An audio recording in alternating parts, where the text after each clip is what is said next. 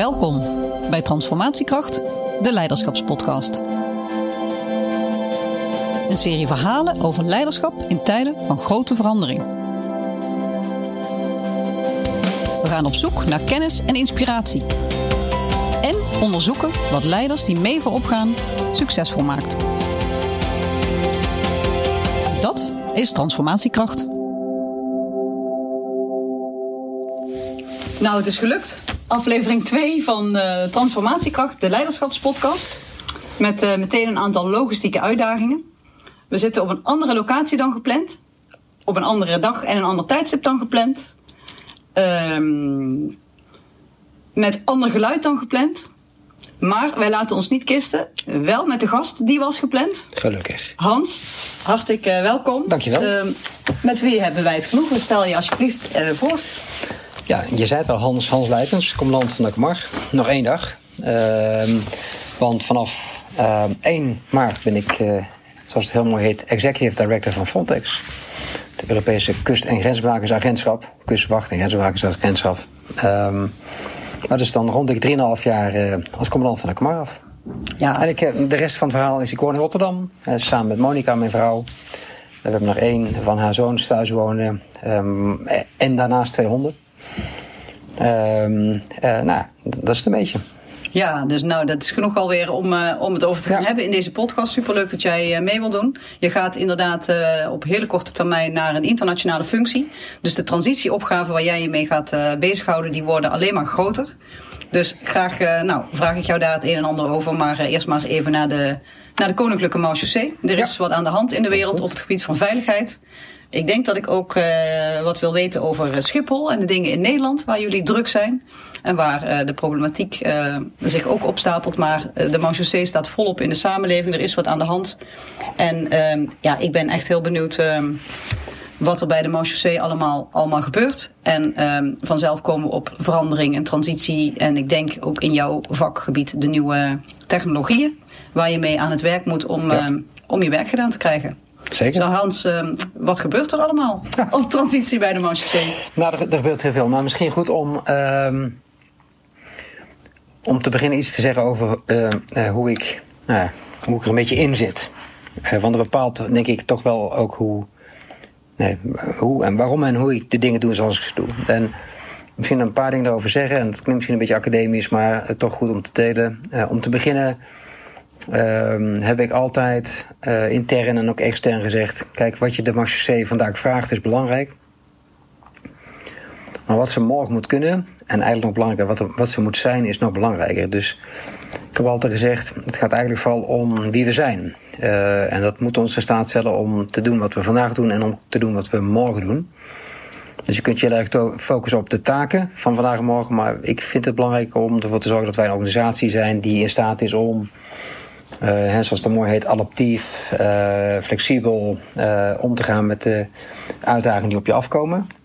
Dan het tweede ding, geloof ik niet in dat het een soort van lineair ding is. Hè, dat je één lijn kunt afkijken en dan zit, er komt iets op je af, dat is dan je toekomst. Er zijn in je omgeving constant dingen die gebeuren. En je moet als organisatie moet je in staat zijn om die dingen te lezen, te begrijpen. ook, op, ook, ook op hun implicaties voor wat je nu doet. En ook ja, keuze te durven maken. Nou, op jouw vraag, wat gebeurt er dan? Er gebeurt heel veel. Wij kijken naar ons werk eigenlijk vanuit drie perspectieven, drie domeinen zou je kunnen zeggen. Uh, de eerste is onze grenspolitietaak. Uh, ik zal zo wel eens meer zeggen wat we daaronder begrijpen. het tweede is bewaken en beveiligen. En de derde is onze internationale en militaire politietaken. Uh, heel kort even. De eerste uh, is alles wat te maken heeft met het feit dat we aan de grens staan. Dat kan gaan om grenscontrole, grenstoezicht. Hè, dus uh, gewoon controleren van paspoorten. Maar ook bestrijden van alle vormen van criminaliteit die zich op of om die grens bevinden. mensensmokkel, drugssmokkel. maar ook dingen als fraude. en op, op de ook dingen als kleine criminaliteit. Hè, klein tussen haken. Als in zakkenrollers, oplichters, zedenzaken. Dus dat heeft en te maken met die grens als ja, plek waar je passeert, maar ook als een plek waar criminaliteit zich uh, ook uh, manifesteert, maar ook zelfs kan profiteren van het feit dat het een grens is. Er zijn bendes bijvoorbeeld die naar Schiphol vliegen, maar aan airside blijven. daar hun slag slaan en zonder Nederland in te komen, dan weer doorreizen naar een andere plek. Naar Frankfurt en vandaar het dan. dus het, heeft ook, de criminaliteit heeft daar ook specifieke uh, verschijningsvormen. Tweede, uh, bewaken en beveiligen. Daar gebeurt, ja, ik zou zeggen, bijna evenveel. Uh, we zien daar natuurlijk de afgelopen jaren dat alles rondom persoonsbeveiliging in Nederland, dat dat uh, met de moord op Dirk Wiersum enorm ja, ja, boost heeft gekregen. Dat klinkt positiever dan ik het bedoel, mhm. want het, er is gewoon meer behoefte aan mensen um, die andere mensen kunnen beveiligen. Daar waar wij ons eigenlijk altijd een beetje hebben gemanifesteerd, als dat doen wij dan in het buitenland. Hè, want dat brengt eh, extra uitdagingen met zich mee, waarvoor wij met onze achtergrond en onze status als militair misschien beter zijn toegerust dan anderen. En nationaal hebben we altijd een beetje, uh, wel in ondersteunende zin, maar die taak bij de politie gelaten. Um, in 2019, toen die moord plaatsvond, toen ik overigens net was aangetreden, toen zijn we eigenlijk ook in dat concept gestapt. Met als gevolg dat we nu, eind vorig jaar, opdracht hebben gekregen om een eenheid te bouwen. Uh, samen met de andere optionele commando's. Daar zijn we over in gesprek met uh, de landmacht, de luchtmacht en de marine. Die ook nationaal dat werk kan doen. dus ook Nederlandse VIP's in Nederland kan beveiligen. En dan het derde vakgebied, internationaal en militair. Ja, dat, dat hoef ik denk ik deze podcast niet uit te leggen. Met de oorlog in Oekraïne, de aandacht voor de eerste hoofdtaak. Zijn we ook bevraagd op wat, wat, moet, hè, wat staat de Comar dan te doen. En dan gaat het om eigenlijk de vijf traditionele militaire politietaken. De NATO onderscheidt er vijf. Waarvan we eigenlijk moesten constateren dat we er eigenlijk niets meer deden. Uh, heel zijdelings, maar dat natuurlijk het, ja, de aandacht voor die eerste hoofdtaak vraagt dat de Kamar het been bijtrekt. En dat doen we onder andere door uh, weer militaire politie-escadrons op te richten. Maar ook gaandeweg ons te storten in eigenlijk een, een, een, een vak wat ja, ook, ook niet echt deden. Namelijk het onderzoek doen, in dit geval Oekraïne, naar oorlogsmisdaden, vermeende oorlogsmisdaden. Uh, door daar uh, forensische teams voor te uh, formeren en ook uit te zenden. Dus ja, alles beweegt. Hè?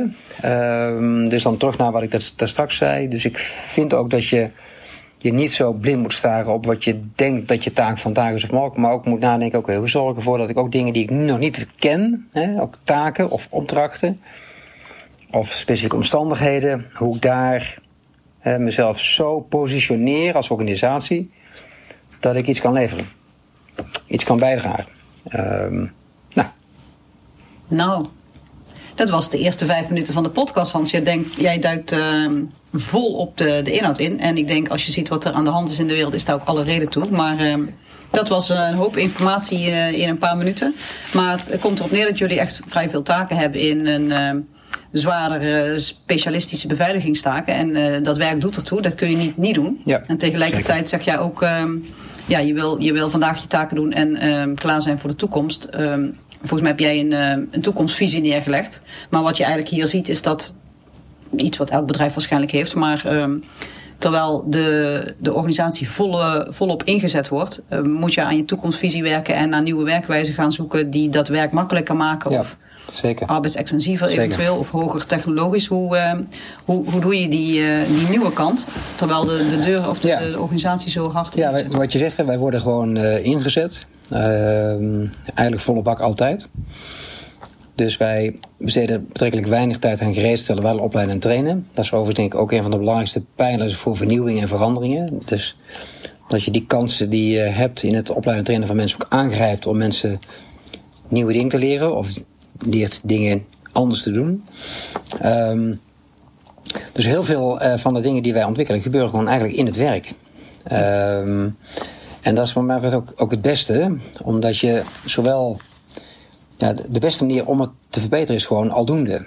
Uh, en het tweede is, denk als je mensen wilt motiveren voor die verandering, dan helpt het als ze ervaren dat dat gewoon in het werk gebeurt. Dat de verandering, dat het niet iets is wat van buiten komt of uit Den Haag, maar gewoon dat, dat je de ruimte geeft om, dat, om daarmee te experimenteren. Uh, gewoon op de werkvloer. Door het anders te proberen of iets te introduceren wat het werk beter moet maken. Mm -hmm. um, want ik, ik denk dat, dat als je uh, ja, vanuit die voorhoren dingen bedenkt en die dan implementeert, zeg maar. Van, nou, dat dat veel minder goed gaat dan wanneer je nou, wel duidelijk maakt dat er iets moet veranderen. Ook helder aangeven waarom, waarom het moet veranderen. Maar ook dan mensen zelf laten experimenteren met hoe dat dan moet. Ja, en wat is uh, jouw rol of hoe makkelijk is het dan om individuele marechaussées die elke dag met hun werk bezig zijn ook nog te laten meedenken over die innovatieve kant? Nou, dat, op papier is dat hartstikke makkelijk. In de praktijk is dat veel weer barstikken. Kijk, uh, ten eerste niet iedereen voelt zich geroepen. Mm -hmm. Mensen ja, zijn toch ook een beetje gewoontedieren.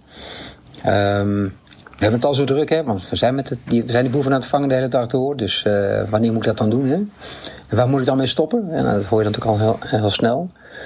Um, dus je hebt heel vaak heb je het van ja, een klein groepje die het leuk vindt om eraan te trekken. Die er altijd tijd voor kan maken, klaarblijkelijk. En ook tijd voor maakt. En die een soort van ja, um, puntje van de speer uh, eigenlijk constant de anderen met zich meenemen ik denk niet dat, dat het mij zal lukken om de hele populatie te bereiken. En ik mm -hmm. kan natuurlijk wel een vlog inspreken of um, uh, nou ja, een stukje schrijven. Zelfs die middelen bereiken maar een deel van de, van de organisatie. Dus je zoekt eigenlijk naar ja, het, het, het, de veranderaars. Pioniers, die, ja. ja. pioniers. Zeker. Mensen die willen experimenteren, die dat leuk vinden en spannend. En, en kijk, ik denk dat als ik naar mijn eigen rol kijk, dan is het natuurlijk heel vaak die van initiator. Uh, ook een beetje, uh, ik zeg altijd, maar er hoort een zeker strategisch opportunisme bij. Van nou, kansen zien en zeggen dat het kan. Mm -hmm. uh, ik heb wel mensen om mij heen nodig die dat dan met mij doen. Zeggen ja, dit kan wel en dit kan nog niet of dit kan helemaal niet. Dus het is ook die mix van in je eigen team. dat je ja, mensen zoekt die zeggen ja, lekker wil het plan. Maar gaat zo niet werken, dat moeten niet we anders doen. Nee. He, dus mijn rol is vaak, he, die, ik, ik ik vertel de verhalen van de Kamar, over de Kamar. Uh, probeer goed te lezen wat er gebeurt. Nou, als ik een voorbeeld neem van wat ik net uh, zei over die forensische missie. Ja, dat, dat, dat idee ontstaat gewoon. Daar, dat, daar, daar zitten niet mensen heel lang over na te denken eerst. Er ontstaat een idee aan een tafel en dat probeer je dan ja, te sonderen. Zou dat wat zijn? Kunnen we dat doen? Is daar ruimte voor? Wordt het gesteund? En als dat eenmaal zo is, dan hè, kijk je heel snel een groep mensen aan die dat dan ook handen en voeten kunnen geven die gewoon dat helemaal netjes volgens het boekje doorlopen. Uh, dat, dat, is dan vaak minder mijn rol. Meer, mm. Ik zit dan meer aan de voorkant mee in, aan tafel om te bedenken en om te kijken of, hé, hey, zou de minister daar wat voor voelen? Is daar ruimte voor? Zijn er andere partijen die meedoen? Krijgen het voor elkaar? En ik ben de optimist. Ik Zeker. denk dat het altijd moet kunnen dan, zeg maar. Maar je geeft ja. dus in je toekomstvisie ook hele optimistische kaders mee... of bijvoorbeeld guidance in uh, ja. wat jouw pioniers allemaal moeten, moeten doen. Ja, um, ja en nee, denk ik. Ik denk dat uh, wel op niveau van ideeën. Uh, ik ben wel minder van. En, en dan kaders in termen van. Nou, ik verwacht dan ongeveer wat ervan te zien. Uh, het is een perspectief wel. Ik ben niet van heel erg van zelf zeggen. Nou, dan verwacht ik dat ik over een maand dit zie en een maand daarna dat. Uh, ik vind uh, zo'n iets wat we bij Defensie kennen, wat ik ook zelf gebruik als een intent. Hè, dus dat je je bedoeling gewoon heel goed probeert weg te zetten. En dat je anderen uitnodigt om je te vertellen wat zij daarin kunnen betekenen. Dat vind ik een krachtig instrument, wat typisch voor defensie uh, is, uh, uh, denk ik. Maar wat heel goed werkt en waarmee je ook anderen activeert om hun eigen denkkracht te gebruiken om terug te komen met, met de echte briljante ideeën. maar dan moet je dus wel die bedoeling heel scherp wegzetten. Precies, maar ik vind het soepel. Dus in die zin ben jij een leider die ontzettend veel ruimte geeft. Dat denk ik wel, ja.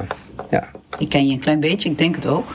Maar ja. je hebt dan nog steeds mensen nodig die, uh, nou, die ruimte kunnen pakken en die aan, uh, aan die hoog over kaders uh, genoeg hebben. Ja, want ik heb wel ook wel moeten ervaren, mogen ervaren dat daar waar je denkt, lekker toch, al die ruimte. Sommige mensen zeggen, ja, is helemaal niet zo lekker. Precies. Zeg maar precies wat ik moet doen. En dat ruimte geven soms ook wordt ervaren als, um, je bent er niet voor me. Ja. Kun je niet wat precies zo zijn en, je, en, dat je dus niet betrokken, dat je onverschillig bent. En, en toen ik eerder commandant was, heb ik dat echt wel een paar keer dat ik echt bijna terugkreeg van ja, maar je dan niet? Hè? Dat je me zoveel ruimte geeft, dat uh, wil je dan niet horen hoe ik het ga doen of zo? Nee, nee, ik vertrouw je. Hè? Ja, en, dan, dat en, dat klonk als van, ah, ik, ik, geef wat weg. Hè? En de andere zei, ja, je, je geeft niet waar ik recht op heb. Precies. Ja, ja dat uh, ja, het hangt dus van personen af uh, hoeveel, hoeveel kaders je ja. mee wil hebben. Maar eens kijken of we dat in een voorbeeld kunnen gieten. Want ik denk veel mensen in Nederland hebben, nou, komen regelmatig op luchthavens. En elke keer als je op die luchthaven komt, dan wordt daar zwaar geklust.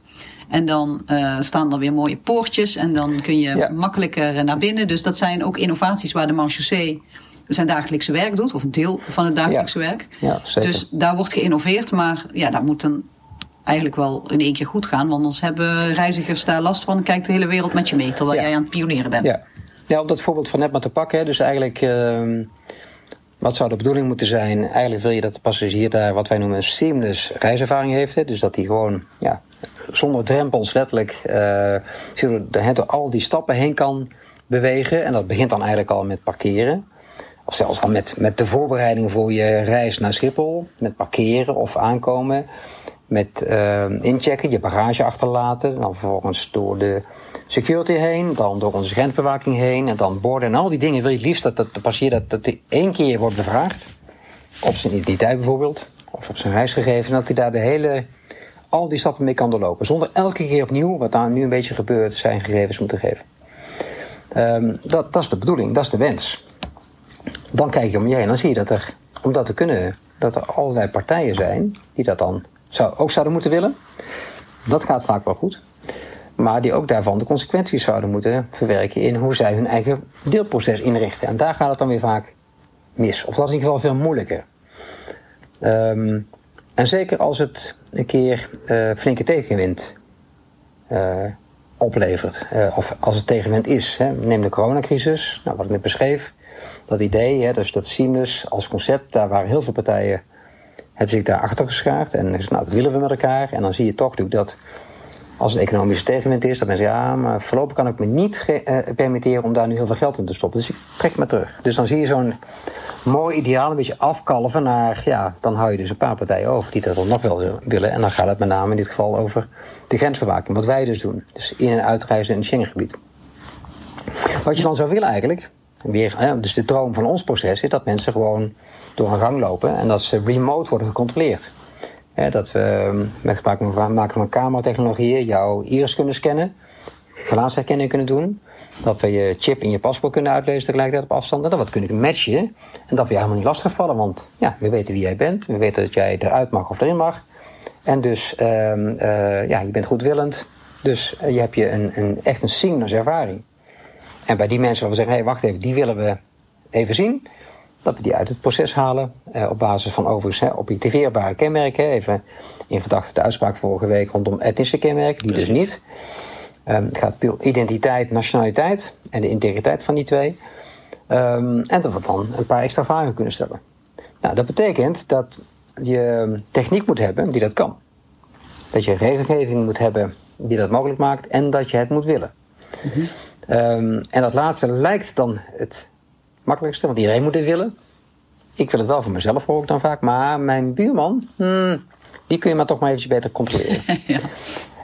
en, en, en lees voor buurman, nou, iemand anders dan de buurman. Want uh, um, ik ben degene die vertrouwd mag worden. Maar de ander, als het om mijn veiligheid gaat, ja, moet je die zomaar vertrouwen. Dus dan merk je al, dan ga je al een beetje, een beetje schuiven. Moeten we dit wel willen? De techniek is eigenlijk geen probleem meer. Er zijn heel veel oplossingen. Dit kan technisch al. Je kunt remote chips ja. uitlezen, je kunt met camera's werken. Zelfs met grote uh, stromen passagiers kan dat al. Uh, het, het, mag nog niet. He, dus uh, de wet staat het nog niet toe. Nou, dan moet je de wet wijzigen, dat kan misschien nog wel. Maar het is dus wat technisch kan. En dat is eigenlijk in ons vak techniek nauwelijks meer een belemmering, want alles kan eigenlijk al. Mm -hmm. de vraag is of het kan met alle waarborgen die we daar willen uh, stellen. Dus als het gaat om privacy, dataverwerking, dat soort zaken. Het is zo geregeld dat als je de data verwerkt, dan ben je ervan. Dat betekent dat dus zo'n systeem zou dan ook door ons bediend worden. En de data zou, wij zouden dan ook de dataverwerker zijn. Dus daarmee heb je ook een hele grote verantwoordelijkheid hoe dat gebeurt. En uh, of je het wilt, dat hangt af van of maatschappelijk aanvaardbaar is dat, dat we dit doen. Ja, want we kunnen wel zeggen, ja, elke passagier moet dat wel fijn vinden. Maar er zijn passagiers ja, ik wil dat niet. Maar, ik wil niet remote worden gecontroleerd. Ja. Ik wil erbij staan. Ik wil dat ik fysiek wordt gecontroleerd. Mm -hmm. Maar kan er een reden zijn voor de Marchaussee of voor veiligheid dat je technologie in zou moeten zetten omdat er bijvoorbeeld uh, uh, te, er is te weinig personeel? Dus heb je technologie nodig om, uh, om de ja. processen te kunnen stroomlijnen. Ja. Dus hebben jullie er bij de, bij de belang bij dat je die politiek beïnvloedt om dit. Zeker. Nee, maar ik denk dat, ik denk dat dan juist het, het knellende punt is dat alles wat wij nu doen, uh, als het meer moet, vertalen we eigenlijk nu naar meer mensen. Terwijl we allemaal zien dat het een doodlopende straat is. Want uiteindelijk vinden we ze gewoon niet meer. En dan, um, als je dat nu niet al eigenlijk in je, in je denken verwerkt, dan ben je straks te laat.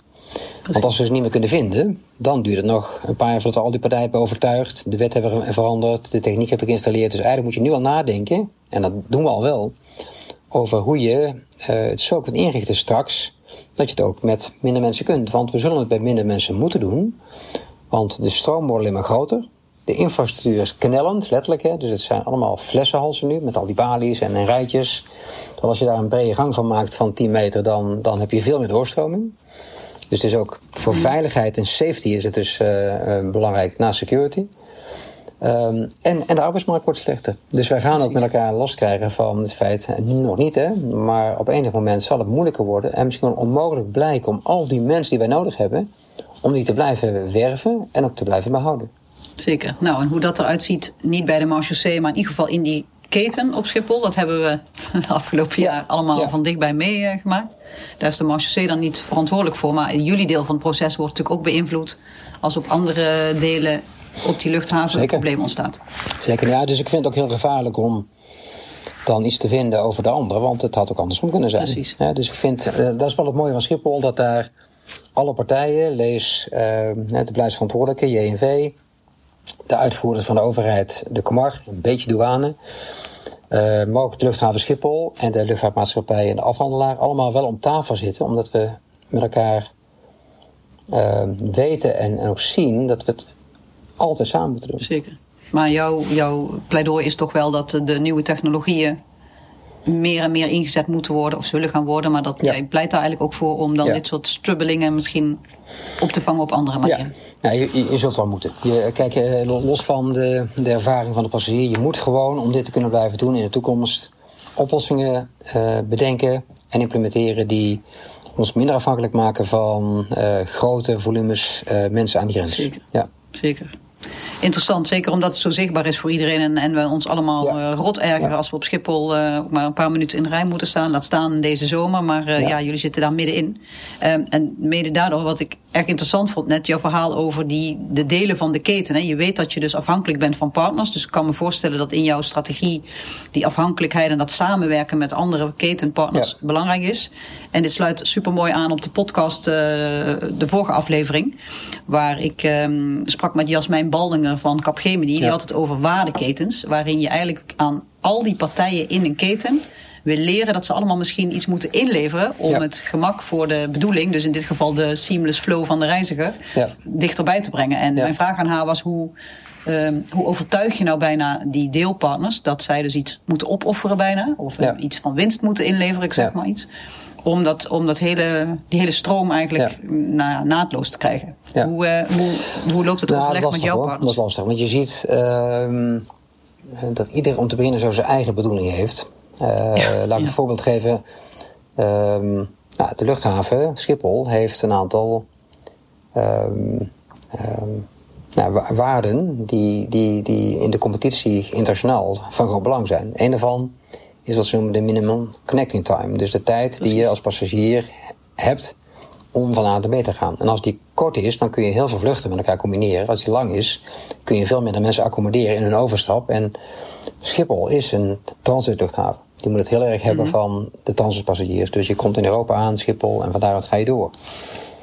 Meer dan van mensen die Nederland inreizen. Dus dat betekent dat je die minimum connecting time in je logistiek, zowel van de bagage als van de passagiers, heel scherp moet inrichten. Ja. Nou, als je van, um, uh, van buiten Schengen naar Schiphol reist en je gaat door naar een Schengenland, dan moet je eerst worden, als het ware worden ingeklaard, hè, toegelaten tot het Schengengebied. Dat gebeurt door een controle door ons in de overgang van internationaal buiten Schengen naar Schengen. Dat noemen wij, dat heet dan de Schengenmuur, maar dat is gewoon een aantal balies die bij die overgang staat. Als de behandelingstijd daar langer wordt, als we voor elke passagier 10 seconden meer nodig hebben, ja. betekent dat een exponentieel langere rij. En dan haal je gewoon die tijd niet. Dus daarmee gaat de concurrentievoordeel van de luchthaven gaat verloren. Dus de luchthaven hecht heel erg aan die, het handhaven van die minimum connecting time. Voor ons is veiligheid belangrijk. Wij zeggen ja, nee, maar dat, dat is fijn dat je die, die grote doorstroom hebt. Maar we moeten wel weten wat we moeten weten om te kunnen doen wat we moeten doen. Mhm. Dus we kunnen die poort wel opengooien, maar dan kunnen we ons werk niet doen. Dus dan heb je twee belangen die als je naast elkaar ligt op zijn minst strijdig lijken en ook vaak strijdig zijn, want je moet die operatie samen doen. Um, dus je probeert te kijken, kunnen we nou iets bedenken waardoor die beide belangen worden gediend? En komen situaties tegen waarin we een van de twee of allebei iets moeten inleveren om het op zijn minst voor allebei acceptabel te maken? Um, nou, in dit voorbeeld ja, zou je kunnen zeggen, ja, die zetten gewoon meer palies bij. Dan heb je meer, en zet je meer marchesees in, dan heb je gewoon meer volumes en dan gaat het alsnog lukken. Dus dan vang je die behandelingstijd op door gewoon meer, ja, meer ketens te openen, meer, meer balies te openen.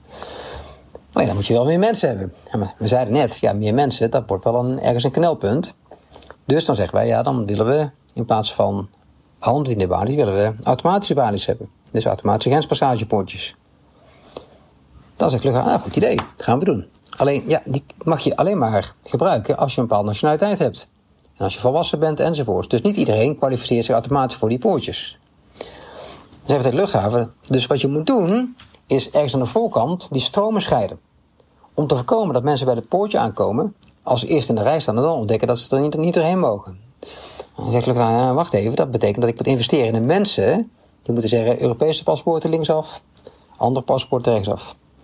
En, dan kom je, en zo kom je dus elke keer op een soort van obstakel wat je samen moet overwinnen en waar je dus keuze moet maken. En kijk, als de luchthaven zou zeggen: we bouwen er 100 balies bij, ja, dat heeft geen als je niet de mensen hebt.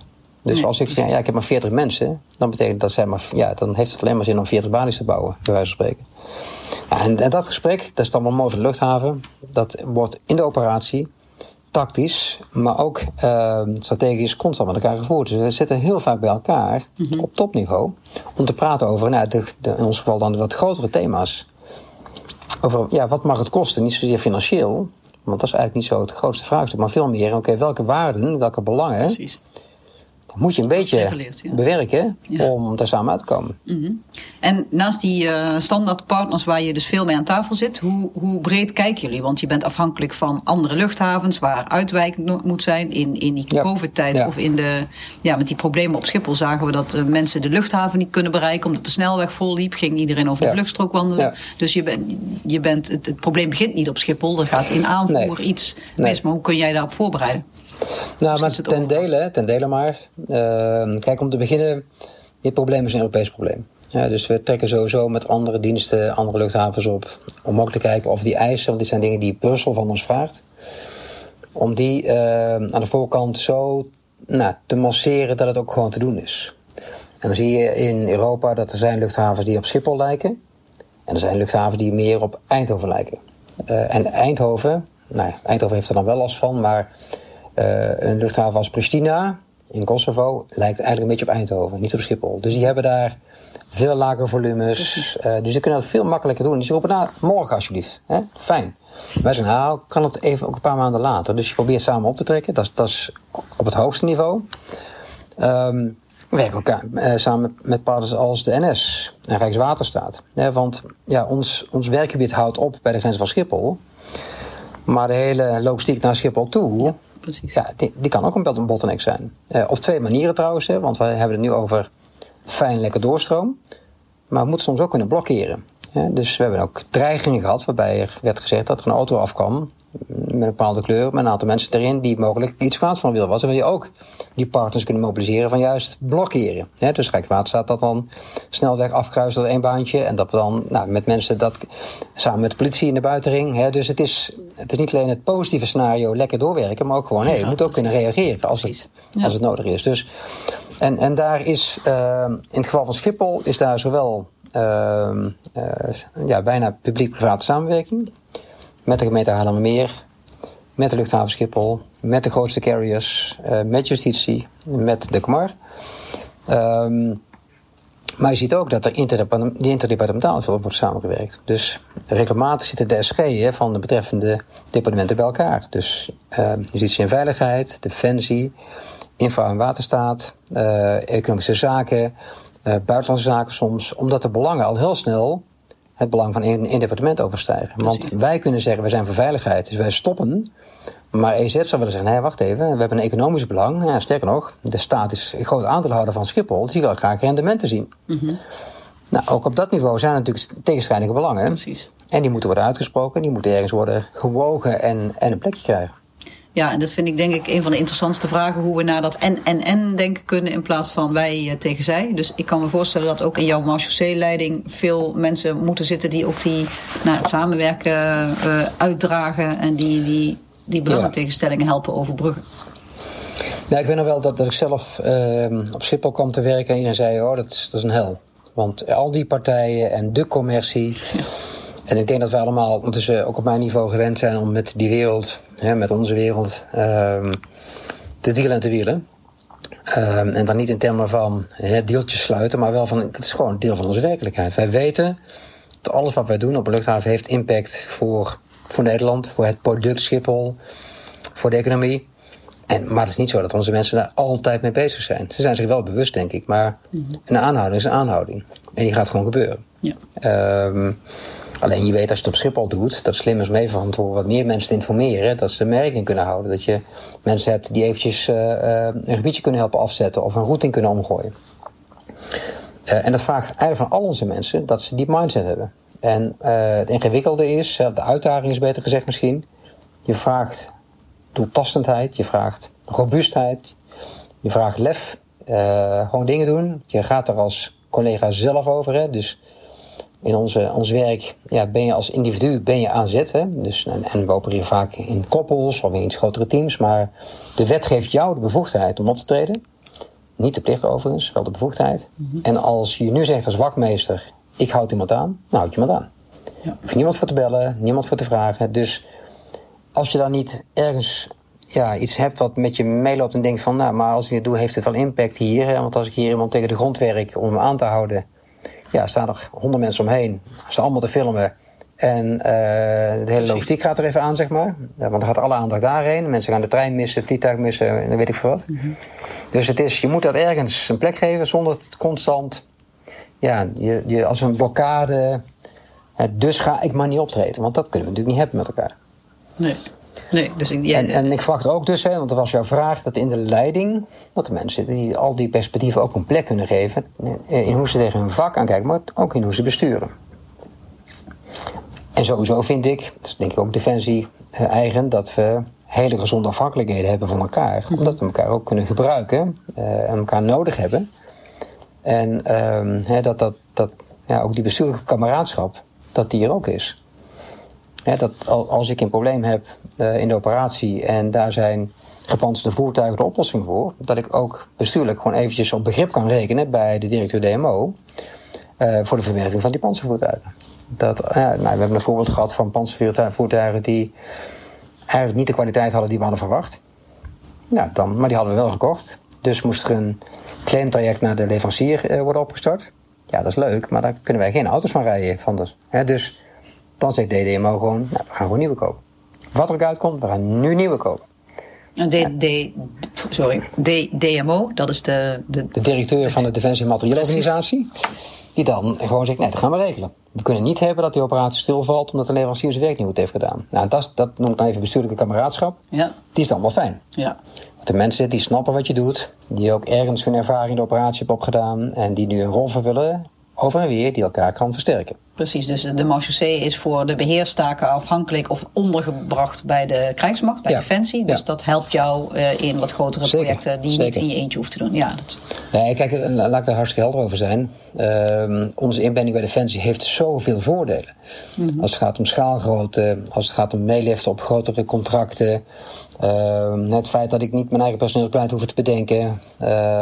het is allemaal. Dat, dat, dat nemen wij gewoon voetstoots aan. Maar dat is natuurlijk wel heel fijn dat je kunt concentreren op je eigen werk. Ja. En soms hebben we misschien wel ideeën hè, in termen van dat moet anders of zo. Nou, die kunnen we kwijt. Soms vinden we daar een, een gewillig gehoor, soms niet. Ja, dat hoort dan wel een beetje bij uh, ja, deel uitmaken van die grote familie. Soms krijg je je zin en soms niet. Maar over het algemeen ben ik daar juist heel blij mee.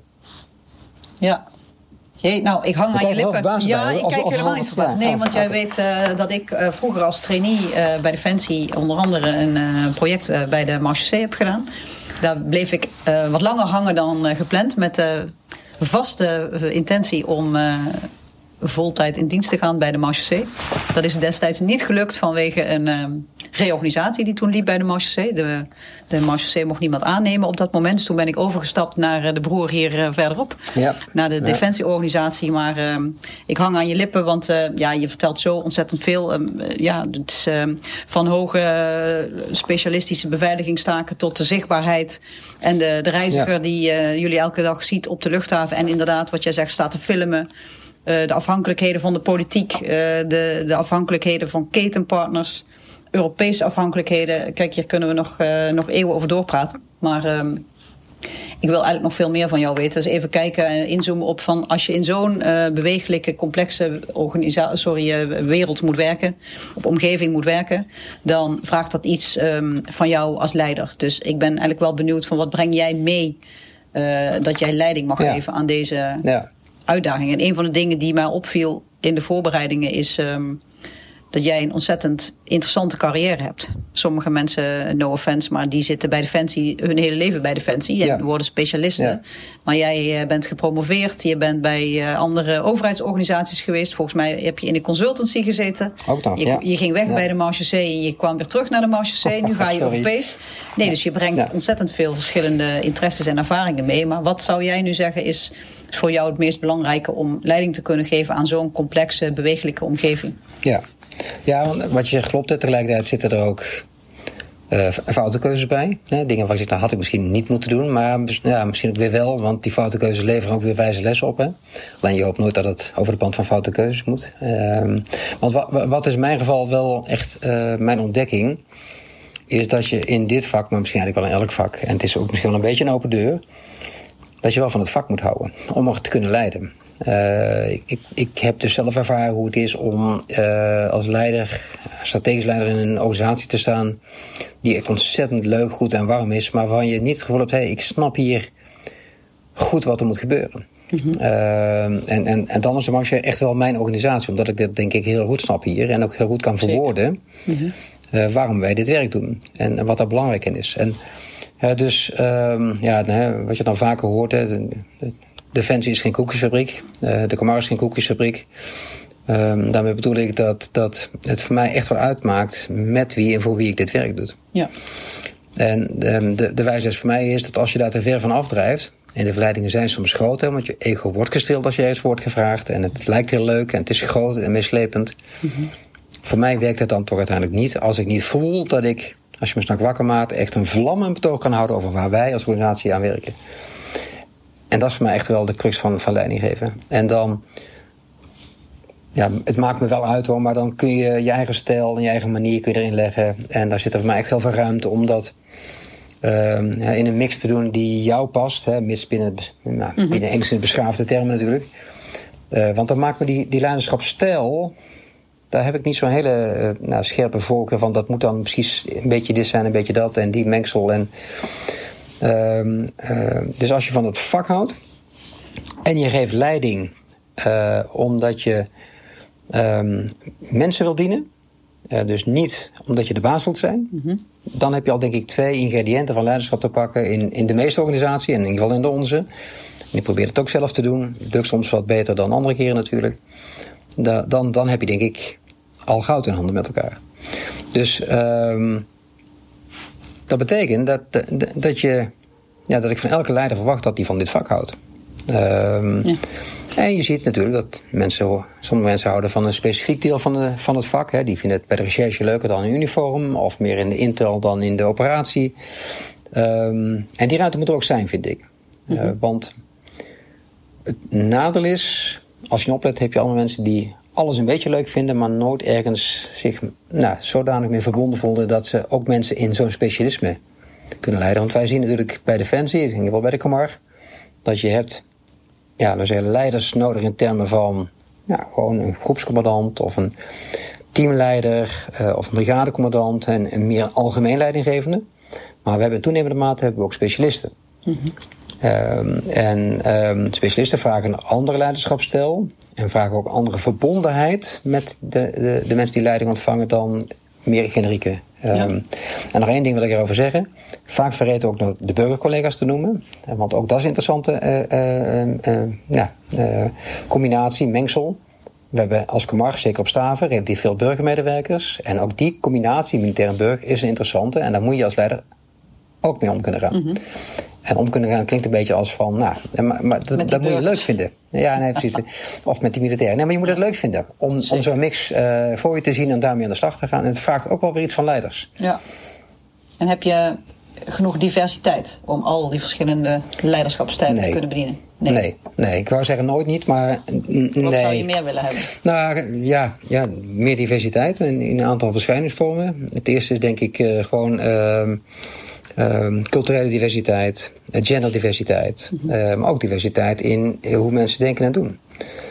En um, nou, dat, dat krijg je niet vanzelf. Dan moet je dus ook gaan nadenken over hoe, hoe leiden we onze mensen op, hoe vormen we onze mensen. Maar we hebben wel heel veel um, ja, mensen die in ons schabloon passen en daarom uh, leider zijn geworden. Ja. Of die nou, in staat zijn geweest om zich zo aan te passen uh, dus dingen af te leren, dat ze nou, acceptabel zijn, zeg maar. Mm -hmm. En dat is wel zonde. Dan neem je zelf de kans om een ander perspectief een plek te geven. Uh, maar dat is wel hardnekkig. Mm -hmm. En ja. ik, ik, maak mezelf ook schuldig aan. Want het is wel lekker oh, als je mensen naast je... Nee, maar het is wel lekker als je mensen naast je hebt die ook zoals jij denkt. Ja, precies. Maar je hebt er ook voor. Dus heb je daar de afgelopen tijd voldoende aan, uh, aan kunnen doen? Nee.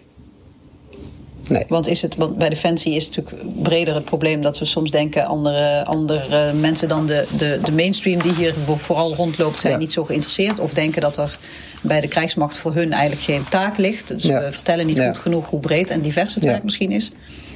Dus het is niet een probleem van de marechaussee alleen. Al die uniformberoepen zijn natuurlijk vrij uh, eenzijdig. Nee, dat, dat, dat, klopt wel hoor. Maar denk ik, ik, ik mijn ervaring is uh, zelf, hè, toen, ik, toen ik zelf uh, nou, wat, wat meer junior was. Uh, ik had heel veel vrienden die uh, in het zaakleven werkten. En dan dacht ik, ja, dan kom ik hè, met, met mijn, mijn baantje aan. En dan, maar dan begon je erover te vertellen. En dan zijn mensen ontzettend betrokken, ehm, nieuwsgierig. Ja. Ehm, eh, en, en, willen graag weten hoe dat zit. en zeker in het huidige tijdsgericht, en ik praat over, over de jaren 80, de jaren 90, waar Defensie niet zo populair was. Maar nu is Defensie ook echt wel wordt breed gezien als, als wow, die, die moeten we wel hebben. Ja. Uh, dat is belangrijk. Er gaat veel geld heen. Ja.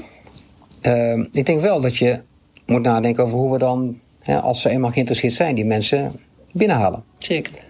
En daar is eigenlijk nu te weinig differentiatie. Want als ik iemand nodig heb die iets heel bijzonders kan, maar geen 2200 meter kan hardlopen op de Cooper-test, dan Precies. is hij of zij gewoon niet welkom.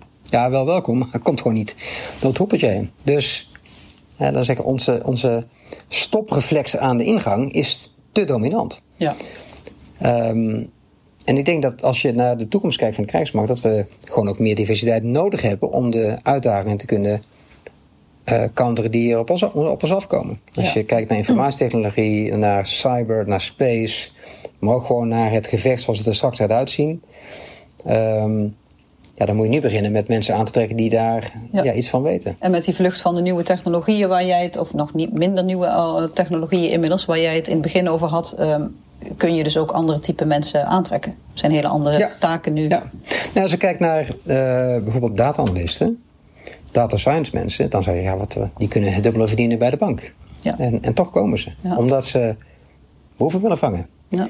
En die mensen houd je misschien niet hun hele loopbaan, maar na de eerste vijf, zes, zeven, acht jaar van hun loopbaan, of na een eerste baan, uh, zijn ze hartstikke ja. gretig en willen ze helpen. Ik heb uh, een collega die uh, uit de financiële wereld komt. Maar omdat zij uh, ja, in haar leven andere keuzes maakte, uh, eerst als burger en later als militair, ons nu een, een loopbaan heeft gevonden. En die doet het uit overtuiging. Dus dus je moet een paar van je eigen aannames een keer aan de kant schuiven om. Uh, want ik, nou, ik heb twee, twee dochters die uh, ergens zo rond de 30 zijn. Ik heb heel vaak neiging om te denken dat ik wel weet hoe de dertiger denkt. Dat is natuurlijk helemaal niet waar. maar, maar, ik denk het wel. En als ik het niet bevraag, Precies. dan denk ik dat zij, nou, ik noem even een voorbeeld, dat jobhoppers zijn, op zoek naar avontuur altijd. Precies. En dan blijkt ook dat zij Ja, is leuk, ik hou van avontuur, maar ik vind het ook fijn om een paar zekerheden in mijn leven te hebben. En dat betekent dat zij ook keuzes hebben gemaakt waarin ze die mix ja, wel continu zoeken, maar waarbij het niet zo is dat ze alleen maar jobhoppend avonturen door het leven lopen. Nee, dus niet voor elkaar invullen, interesse tonen en ja, uh, gewoon eens ja. doorvragen om te kijken of en het... En dat is heel belangrijk, want wij zijn wel geneigd om hè, te denken... ik heb ook ooit de KMA gedaan, dus ik weet hoe een cadet op de KMA nu denkt. Dat is wel heel lang geleden. Heel 40 jaar geleden toen dat begon. Meer dan 40 jaar. Ja, dat is echt heel lang geleden. Nou, we hebben tijd tekort, Hans. Uh, ik wil toch nog heel even um, iets weten over jouw nieuwe functie. Want dit is dus allemaal een schone taak voor jouw uh, opvolger. Ja. Jij hebt de organisatie gebracht tot waar die vandaag is. En um, de opgaven in Europa zijn groot. Dus jij uh, bent gevraagd, dat denk ik, voor uh, Nee, ik moest echt solliciteren. Oh, je moest ja. solliciteren. Ja. Nog beter. Ja. Jij was echt de beste. Bij het Europees Grens- en Kustwachtagentschap Frontex. Ja. En ze houden zich bezig met de buitengrenzen, de bewaking van de buitengrenzen. En Ja. ik denk met uh, de migratiestromen, dat soort zaken.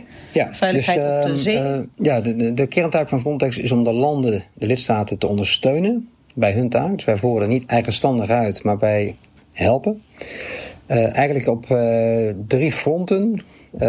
Met een echt, laten we zeggen, een klassieke grensbewakingstaak. Dus dat we ja, letterlijk, letterlijk bij de grenzen staan, daar waar de landen ons vragen, of daar waar het nodig is, ondersteunen we. Met of capaciteit of met specialiteit. We doen ook kustwacht. We ondersteunen dus met schepen en met vliegtuigen en drones ook de kustwachten van de lidstaten door ja. te varen uh, uh, aan de buitengrenzen. En het derde punt is om landen te helpen om mensen die zijn uitgeprocedeerd terug te brengen naar het land van herkomst. Dat noemen we return operations. Dus eigenlijk drie dingen: uh, buitengrens, uh, paspoortcontrole, kustwacht, inclusief search and rescue Mhm. en um, terugkeeroperaties. Ja, dus op het gebied van de, de veiligheid in, uh, in en om Europa of de grotere ja. migratiestromen die we zien, de smokkel en de criminaliteit ja, daar, denk zeker. je dat is toch een leuk baantje dat ik nogmaals erbij ga doen? Ja. En dan zeg je, nou, ik weet niet hoe ik het ga aanpakken, maar ik weet in ieder geval dat ik mezelf meeneem. Dus dan komt het. Ja, nou, ik, ik, ik, had wel een beetje uh, een kennisvoorsprong, omdat ik een aantal jaren in, in een soort van raad van toezicht heb gezeten. Dat oh, ja. heet de Management Board. Ja. Dus ik wist wel een beetje wat zich daar afspeelde. Um, uh, ja, dat was een vacature. En, ja, uh, nee, maar uh, ja, eerst eerlijk gezegd dacht ik niet meteen aan uh, solliciteren. Ook omdat ik had beloofd eigenlijk om dit wat ik nu doe vijf jaar te doen. Mm -hmm. Ik doe het nu pas 3,5 jaar, wel voor de tweede keer, ja. maar toch. Dus ik ga wat vroeger dan ik eigenlijk had beloofd. Dat vond ik eigenlijk wel een beetje fout van mezelf. Mm -hmm. maar je ziet dan dat er landen zijn die zeggen, ja, goh, volgens ons zou je dat best kunnen. En dan ga je erover nadenken. Ga je met landen verder praten. Vind je dat echt? Hoe dan? Wat verwacht je dan? En uiteindelijk uh, ja, lever je een, een, brief in, een cv in. En dat was uh, in juli vorig jaar. En eind december, de laatste ronde was een verkiezing. Dus de, op het laatst waren er drie kandidaten over. En er werd er ook gestemd ja. door uh, de landen en de commissie. En degene met twee derde van de stemmen, die, die werd het. En dat was ik. Ja, mooi. En een heel nieuw avontuur in Warschau. Daar ga jij wonen. Ja, daar ga ik wonen. Ja. En dan probeer ik het toch nog een keer, want dat vroeg ik van wat breng jij nou mee om leiding oh, ja. te geven aan al deze uitdagingen. Oh, ja. Nou, zegt, ik ben iemand die in ieder geval ruimte geeft, graag mensen wil, ja. uh, wil dienen of je mensen vertrouwen, vertrouwt. Maar wat, wat, breng je mee om nou, dan zo'n Frontex te gaan runnen? Ook het vakmanschap.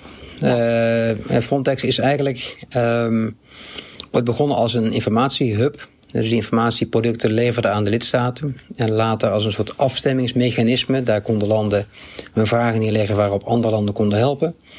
Het is vanuit een nieuwe verordening 2019 tot een uitvoeringsorganisatie geworden. Dus dat betekent dat we ook echt zelf mensen gaan uh, werven, selecteren, uitrusten, trainen, opleiden en inzetten.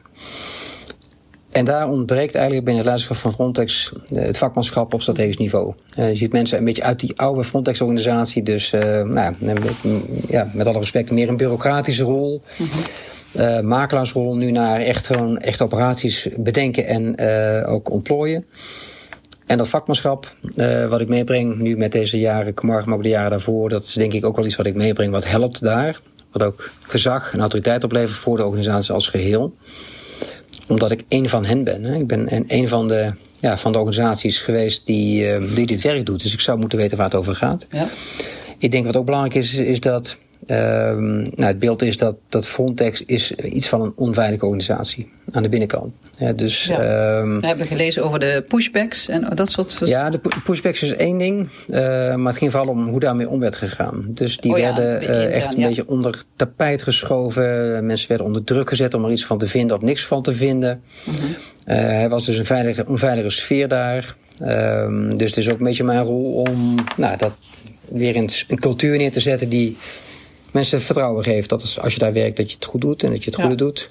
Maar ook dat het leuk wordt om te werken. Uh, Ja. en, en, en dat is uh, het ingewikkelde misschien wel van de baan. Dat je een buitenwereld hebt die heel veel van je wil en van je wil zien.